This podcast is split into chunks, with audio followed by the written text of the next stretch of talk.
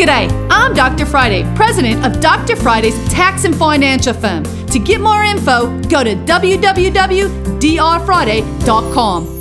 This is a one minute moment. If you're thinking about itemizing, do remember that we do have a $10,000 cap on what we refer to as the SALT tax, which is state and income or sales tax, which is what we have, property tax. And remember, under property taxes, all properties that you own that you pay tax on, even if they are not rental properties, because that would go on a different schedule. If you have land and things, that would go under there. And so if that all adds up to more than 10,000 $10,000, you're only going to be able to claim the $10,000. That really hurts people that live in out of state like California. If you need help, 615 367 0819.